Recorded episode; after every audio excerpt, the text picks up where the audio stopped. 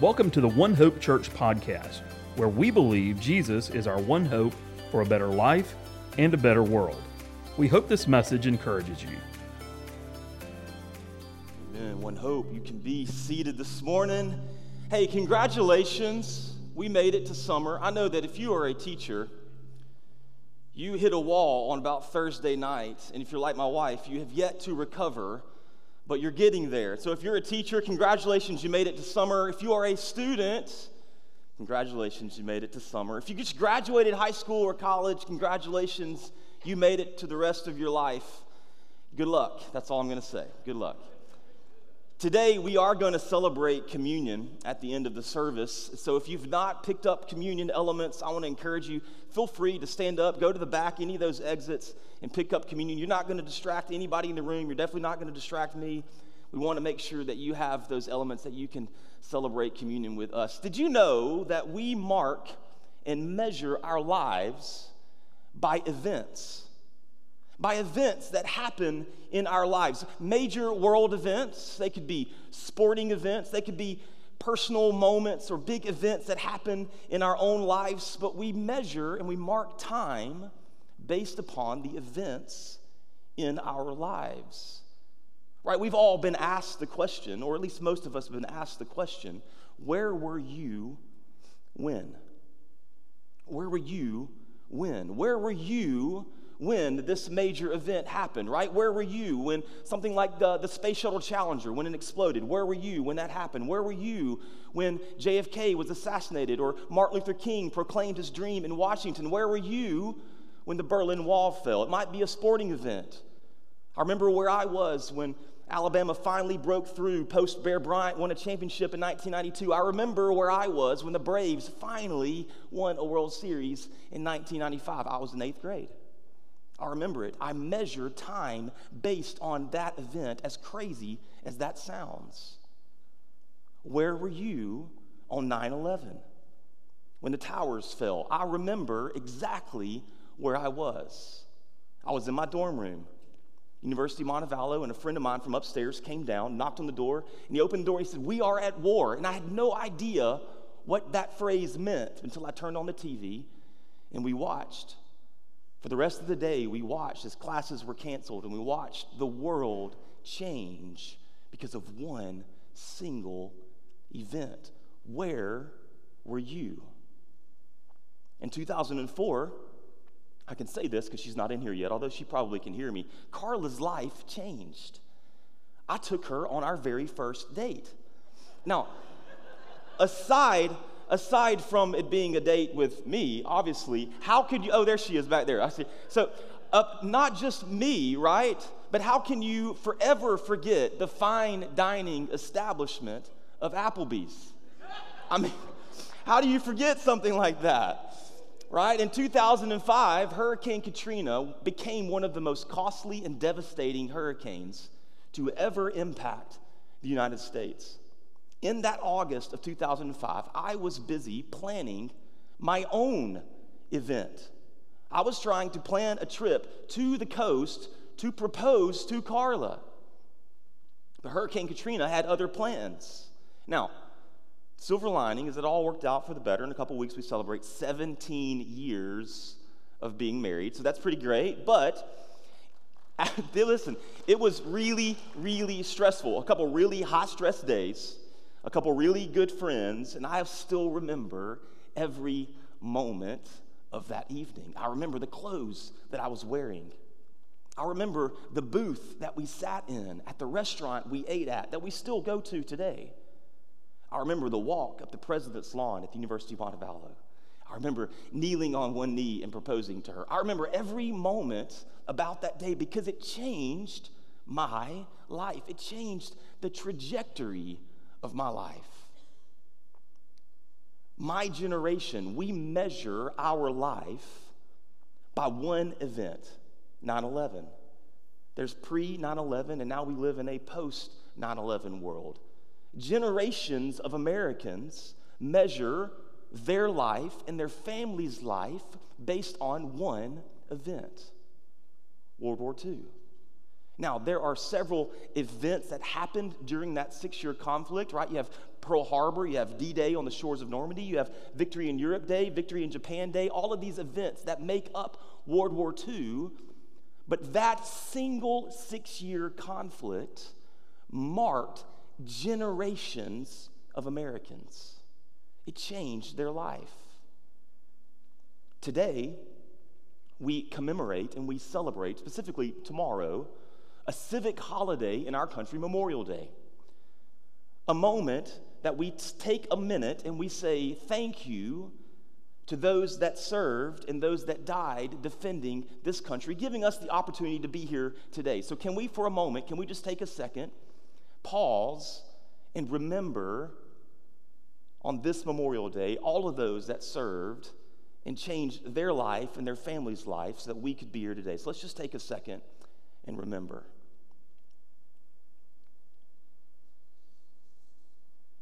And like those civic holidays, there are calendar dates on the Christian calendar or the church calendar that we commemorate, just like civic holidays, we have church holidays. Did you know the, the church calendar actually begins with the season of Advent? Now, that doesn't mean everybody celebrates all of these events I'm about to tell you, but we at least acknowledge them during the year. Advent is a season that begins late November, early December, depending upon how the calendar falls, and it, com- it culminates with Christmas. Now, Christmas is not just a day, it's not just Christmas Day, Christmas Eve. Christmas is a season. So we have the season of Advent, then we have a season of Christmas, then we have an event called Epiphany, then we have a season of Lent. Lent precedes the season of Easter. So we have all of these days, these seasons that we celebrate as believers, and it just so happens that today is one of those moments, one of those dates that on the church Christian calendar that we celebrate. It's called Pentecost.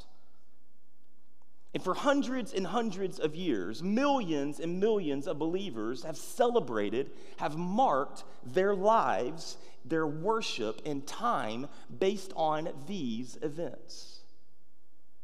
And if we take each of these events Advent, Christmas, Lent, Epiphany, Easter, and now Pentecost if we take all of those events and we zoom out and we take a look, a wide view of what all of those events mean, what we see is the grand narrative, the grand story, the grand event of Jesus. Jesus coming, Jesus dying, Jesus ascending.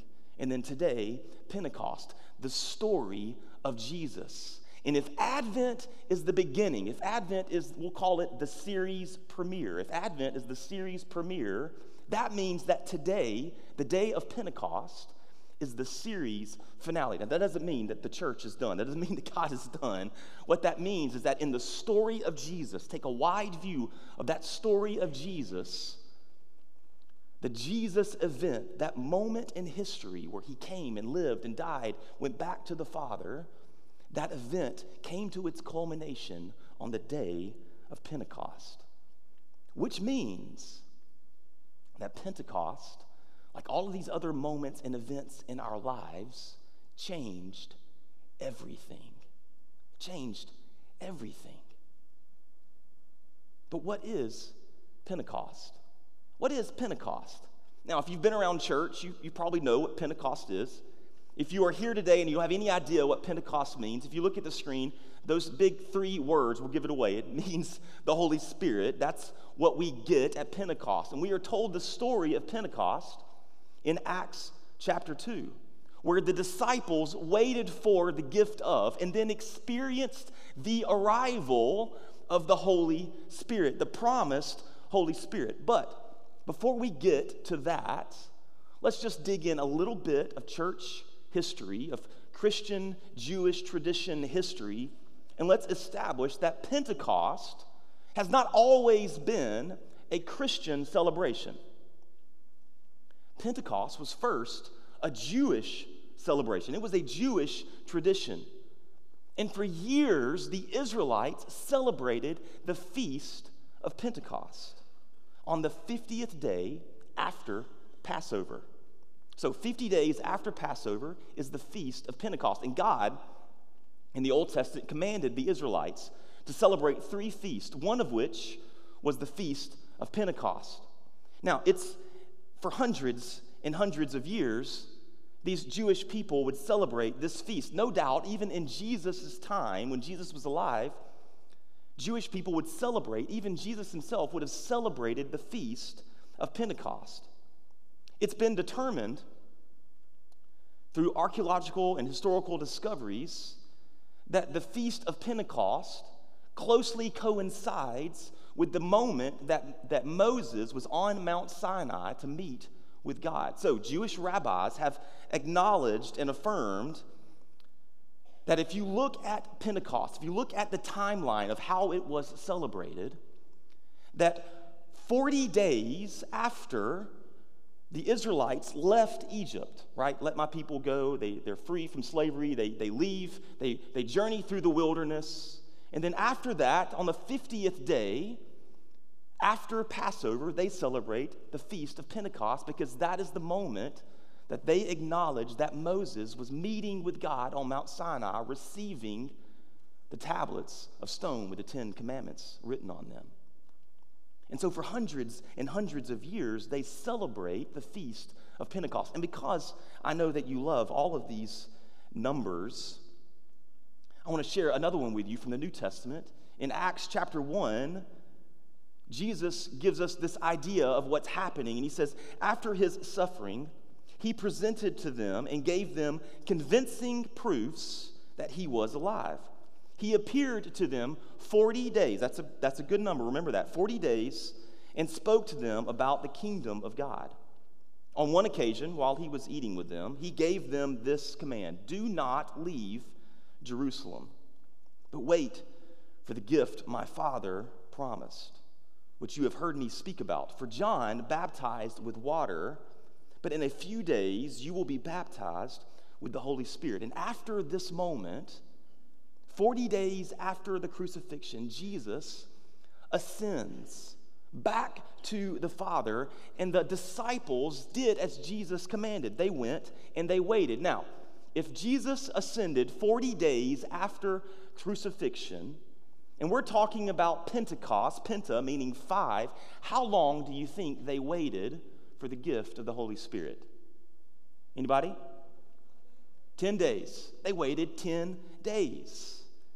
And then Pentecost, an event, a single event that changed the history of the world, changed the trajectory of our faith, occurred on this specific feast of Pentecost a Jewish celebration that we now see as a Christian celebration. An event that marked time then, marks time now, and marks a whole people even today. And so we pick up in Acts chapter 2, starting in verse 1. It says this When the day of Pentecost came, they were all together in one place. Suddenly, a sound like the blowing of a violent wind came from heaven and filled the whole house where they were sitting. They saw what seemed to be tongues of fire that separated and came to rest on each of them. All of them were filled with the Holy Spirit and began to speak in other tongues as the Spirit enabled them. Now, there is so much that we could talk about on just the topic and the person of the Holy Spirit. I mean, it is the third person in the Trinity Father, God the Father, God the Son, Jesus, and now the Holy Spirit. We could spend weeks talking about the Holy Spirit, but there are a few things that I want us to focus on today on this day of Pentecost that I think are specific and relevant to what God is telling us through the gift of the Holy Spirit and its arrival on the day of Pentecost, a now Christian celebration. And the first is this is that the gift of the Holy Spirit is promised and delivered. Promised and delivered. Because when Jesus was with the disciples still, before he was ascended to the Father, in John 14, he tells them exactly what's going to happen. All of this I have spoken, he says, while still with you. But the advocate, the Holy Spirit, whom the Father will send in my name, will teach you all things and will remind you of everything I said to you. Now, listen, Jesus came to this earth, lived a sinless life, died a sinner's death, all so that so that the world might understand who God was. See, the life of Jesus exemplifies the words of God. Before Jesus came, all the world had was the voice of God calling in the wilderness, the words of God written in the law of Moses. But with the arrival of Jesus, you have someone's life now exemplifying the very words of God. John chapter 1 verse 14, the word became flesh and made his dwelling among us. No longer are we wondering what does God really mean? Now we see with our eyes what God really means, what he really says. And for the disciples, this is difficult because now Jesus is leaving. He's, he's leaving. But he says, I'm going to give you something better. The Holy Spirit is now going to ex- explain and represent what God means to the whole world, not just my life, but the Spirit of God for the whole world. I am sending the advocate. See, Jesus knew the whole story. Now, for the disciples, they only knew what was right in front of them. And to be perfectly honest, what was right in front of them was the living Messiah. What could possibly be better than that? They watched Jesus perform miracles. They followed him everywhere he went. He fed 5,000, raised people from the dead, and then he himself came back to life. They're ready to march into Rome and declare that the kingdom of God is at hand, it is here. And Jesus says, Wait a minute, I'm going to go to my Father. And like, what? But you're here. What could possibly be better than the Spirit or than Jesus? And Jesus says, Something better is coming. It's the Holy Spirit. And because of the Holy Spirit, promised and delivered, we know that we can trust who God says He is. We can believe what He says. We can know that He will do what He says He will do. Scott talked about this last week. Because of the gift of the Holy Spirit, promised and delivered, we can, without a doubt, trust Jesus. Because Jesus delivered on that promise. I'm going away, he says, but rest assured, I will not leave you or forsake you. I leave with you my peace. I leave with you something better than I could ever give you. I leave with you the Holy Spirit, the advocate. And the Holy Spirit came and was promised and delivered. And today, even still, the Holy Spirit is here. And that, in and of itself, is good, good news for all of us. We could stop right there and know that that is good news because the gift of the Spirit is promised and it's delivered. There was no oversell, under deliver when it came to Jesus. There was only oversell, over deliver with the gift of the Spirit, promised and delivered. But that's not all. The gift of the Holy Spirit is unifying. The gift of the Spirit is unifying through the gift of the Holy Spirit. The church, a body of believers, exists around the world. Paul writes, love this passage in Ephesians chapter 4. He says, There is one body and one spirit, just as you were called to one hope when you were called. One Lord, one faith, one baptism, one God and Father of all who is over all and through all and in all. Because of the Holy Spirit, we are united as one church, sent out, unified, and ready to serve to the ends of the world. That does not mean just us here at One Hope, that means all over the world, the global church.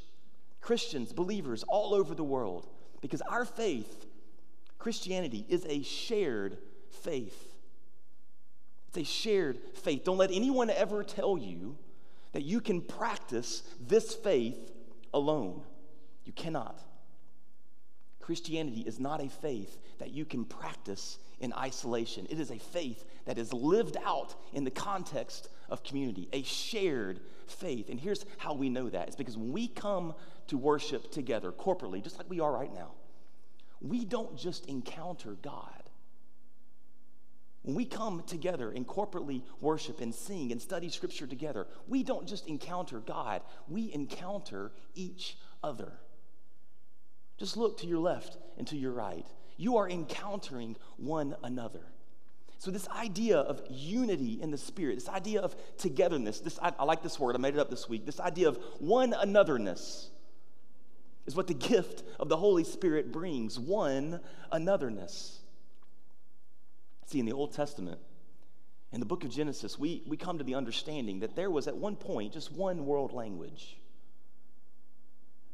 But as the world grew and people began to spread out,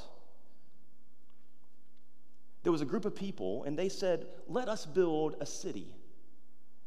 Let's put a tower in the middle of this city, and let's prove to the world that we don't need God, that we can make a name for ourselves. But God looks down and he says, No, no.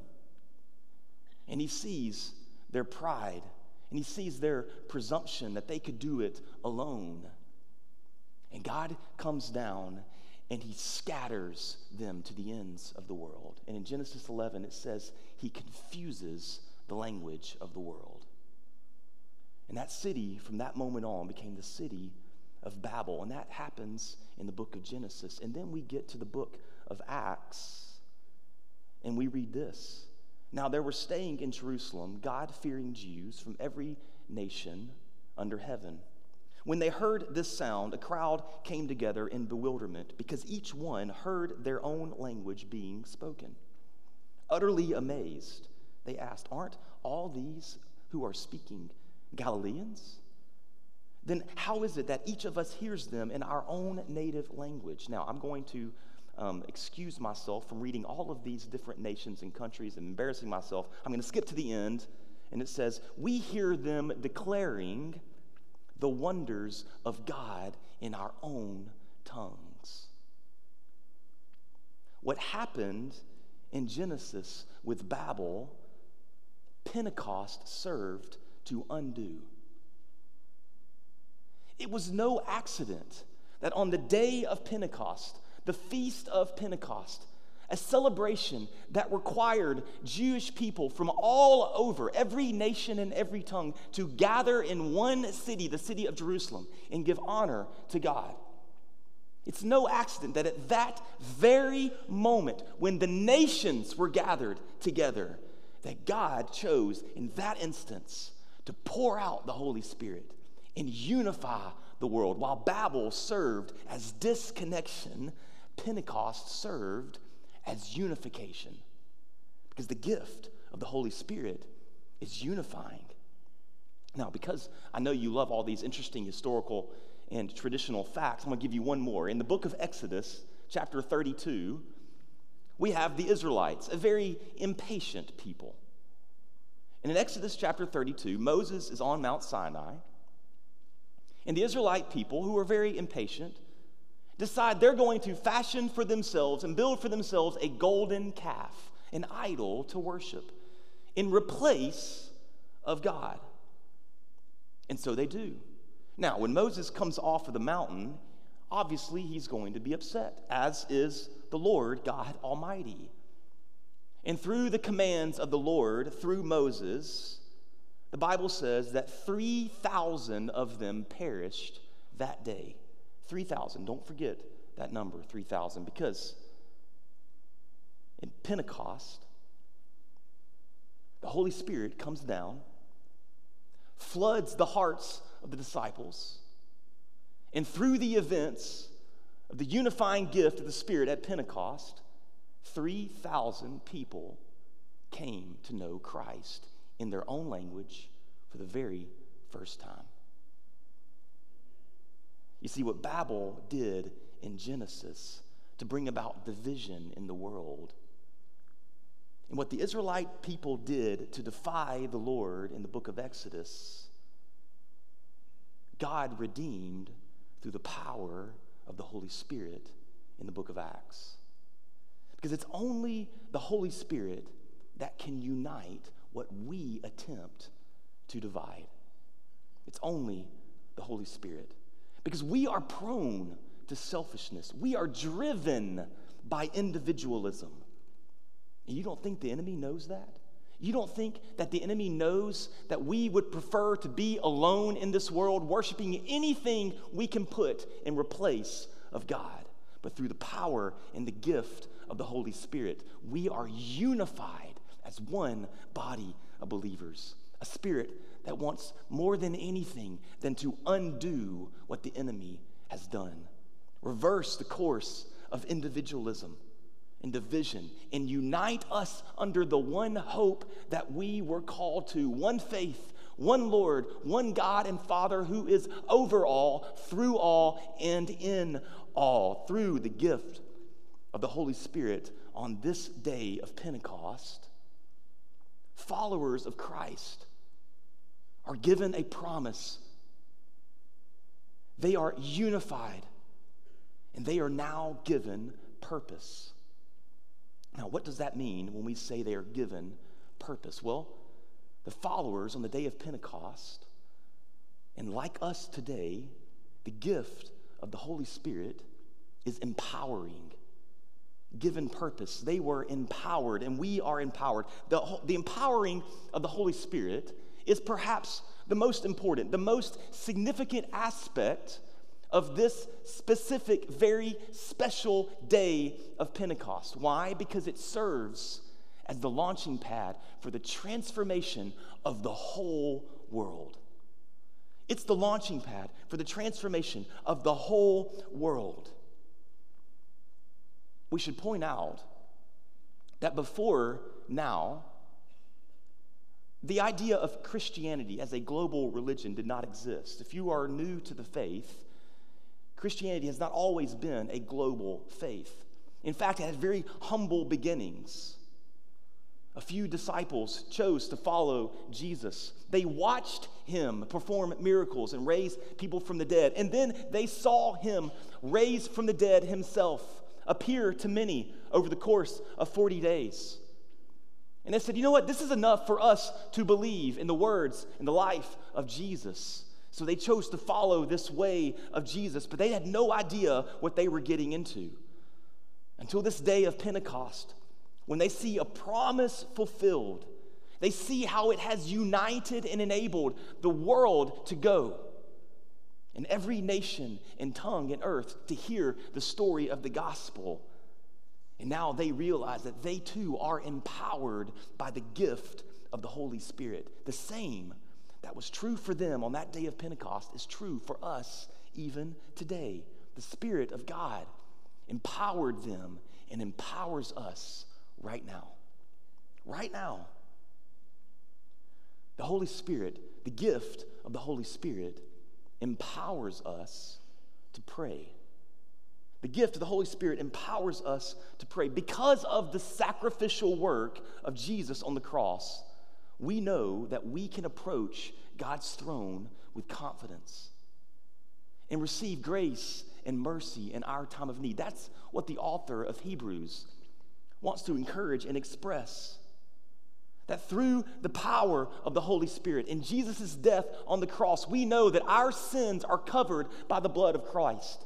We know that our lives are now have purpose. We know that our prayers can now go before the power of God through the power of the Holy Spirit because the gift of the Holy Spirit empowers us to pray. Romans chapter 8 verse 16. The Spirit himself testifies with our spirit that we are God's children. Just a few verses later in verse 26. In the same way, the Spirit helps us in our weakness. We do not know what we ought to pray for, but the Spirit Himself intercedes for us. See, the good news of Pentecost is that Scripture confirms that the gift of the Holy Spirit affirms our identity as children of God, empowers us to pray to the Father but pray according to God's will and then patiently wait on the answer. We can only do those things through the power of the Holy Spirit because the gift of the Holy Spirit empowers us to pray in the name of Jesus. The gift of the Holy Spirit does not only just power, empower us to pray, the gift of the Holy Spirit empowers us to live a holy life. This this was the prayer that Paul prayed for all believers.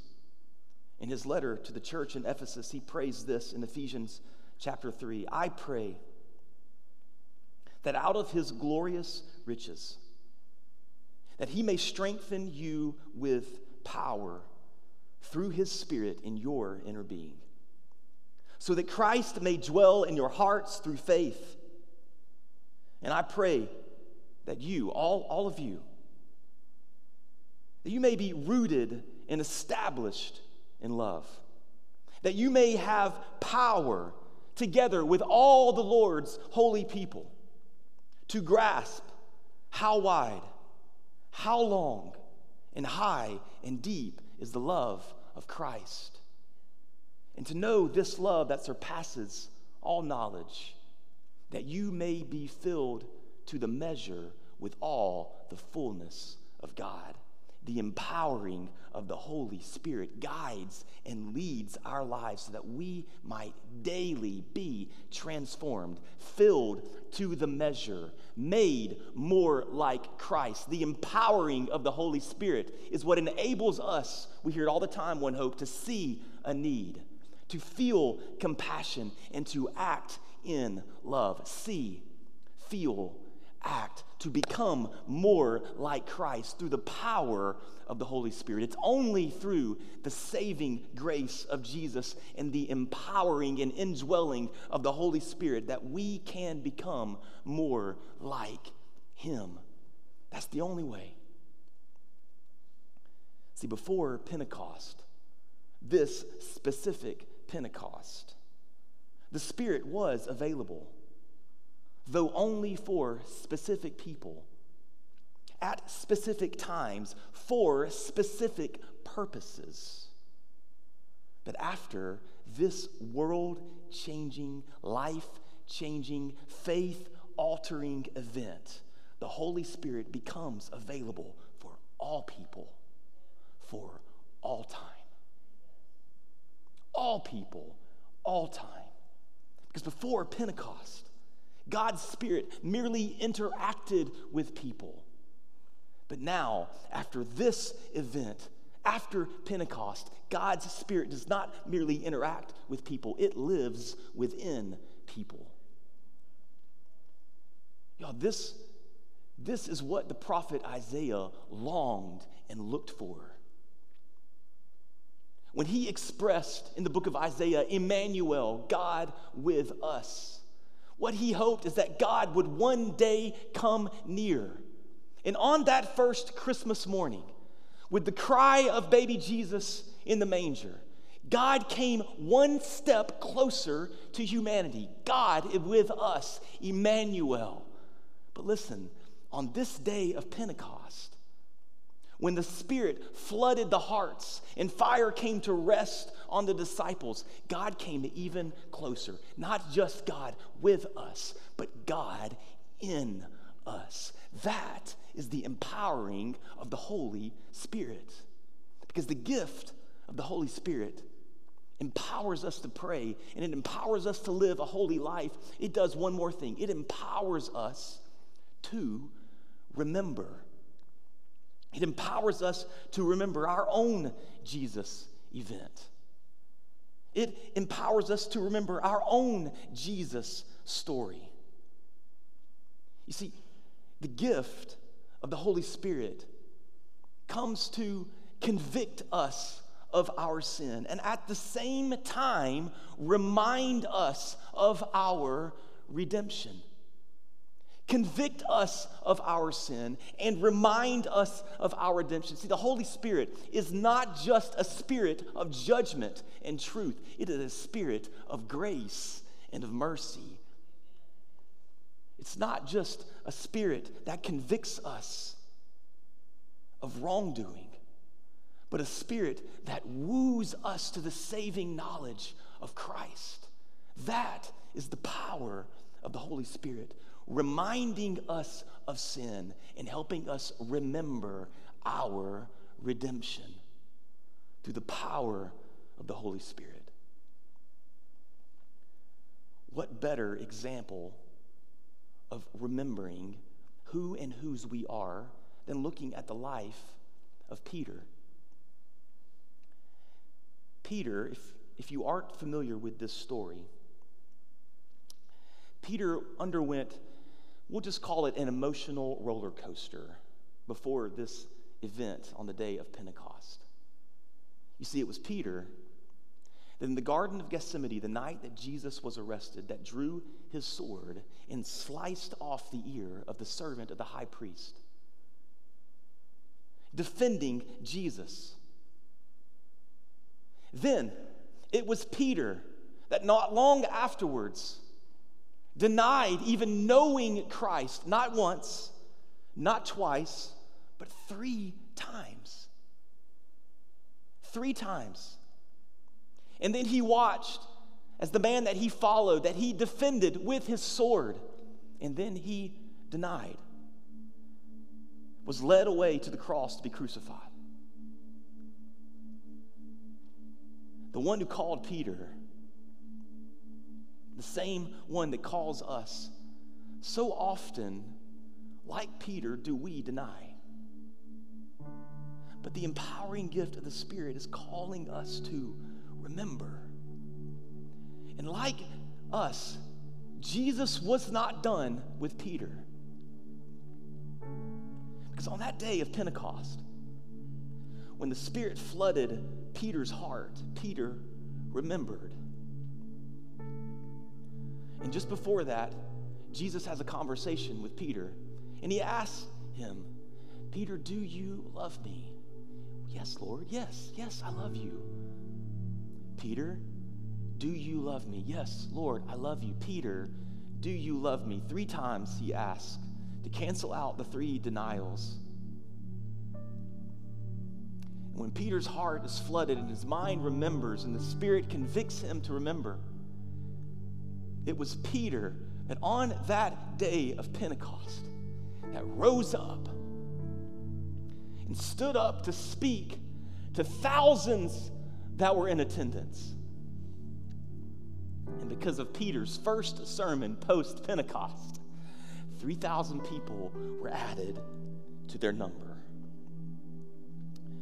Peter remembered Jesus, and the same spirit that convicted him of his denial reminded him of his redemption.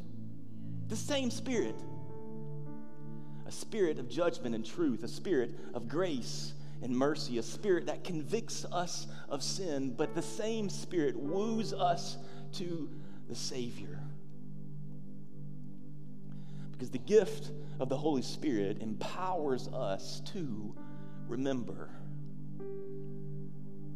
So, what does this mean for all of us today? It means, it means that through the gift of the Holy Spirit that we also can remember our Jesus story.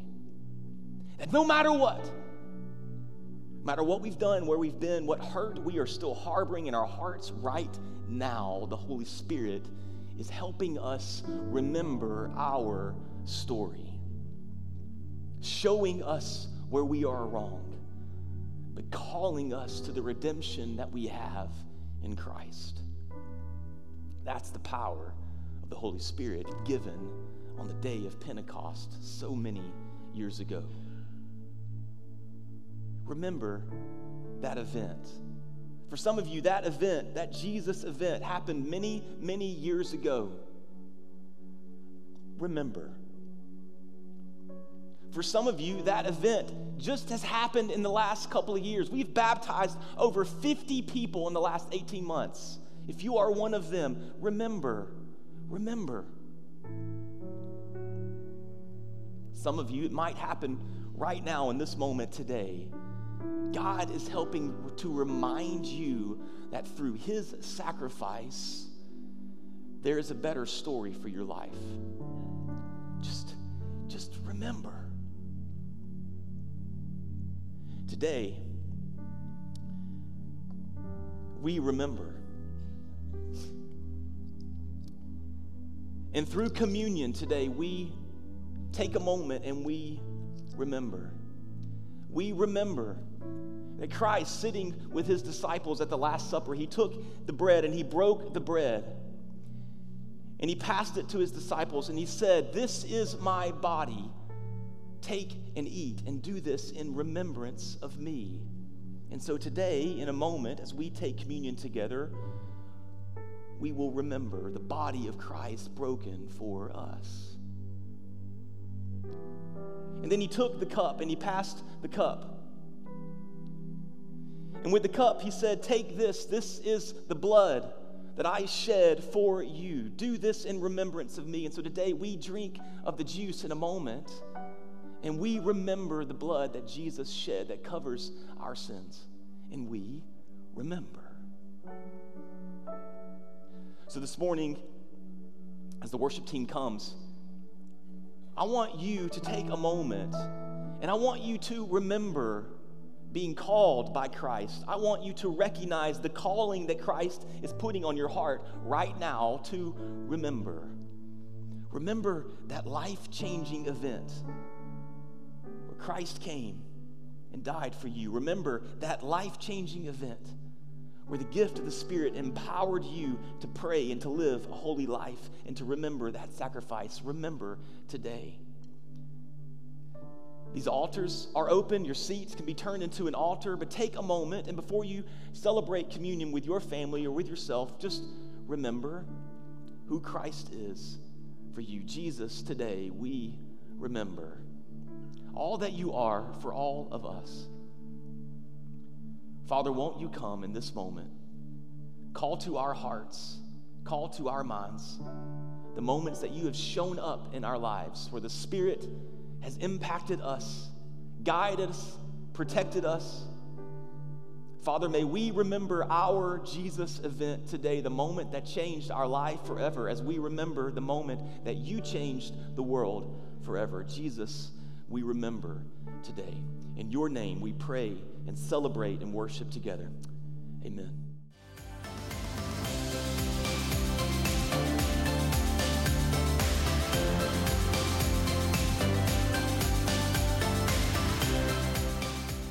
Thank you for listening to this message from One Hope Church. If you would like to hear more, check out our website at ouronehope.com for message archives, service times, and more information on how you can get connected. Thanks again for listening, and we hope to see you soon.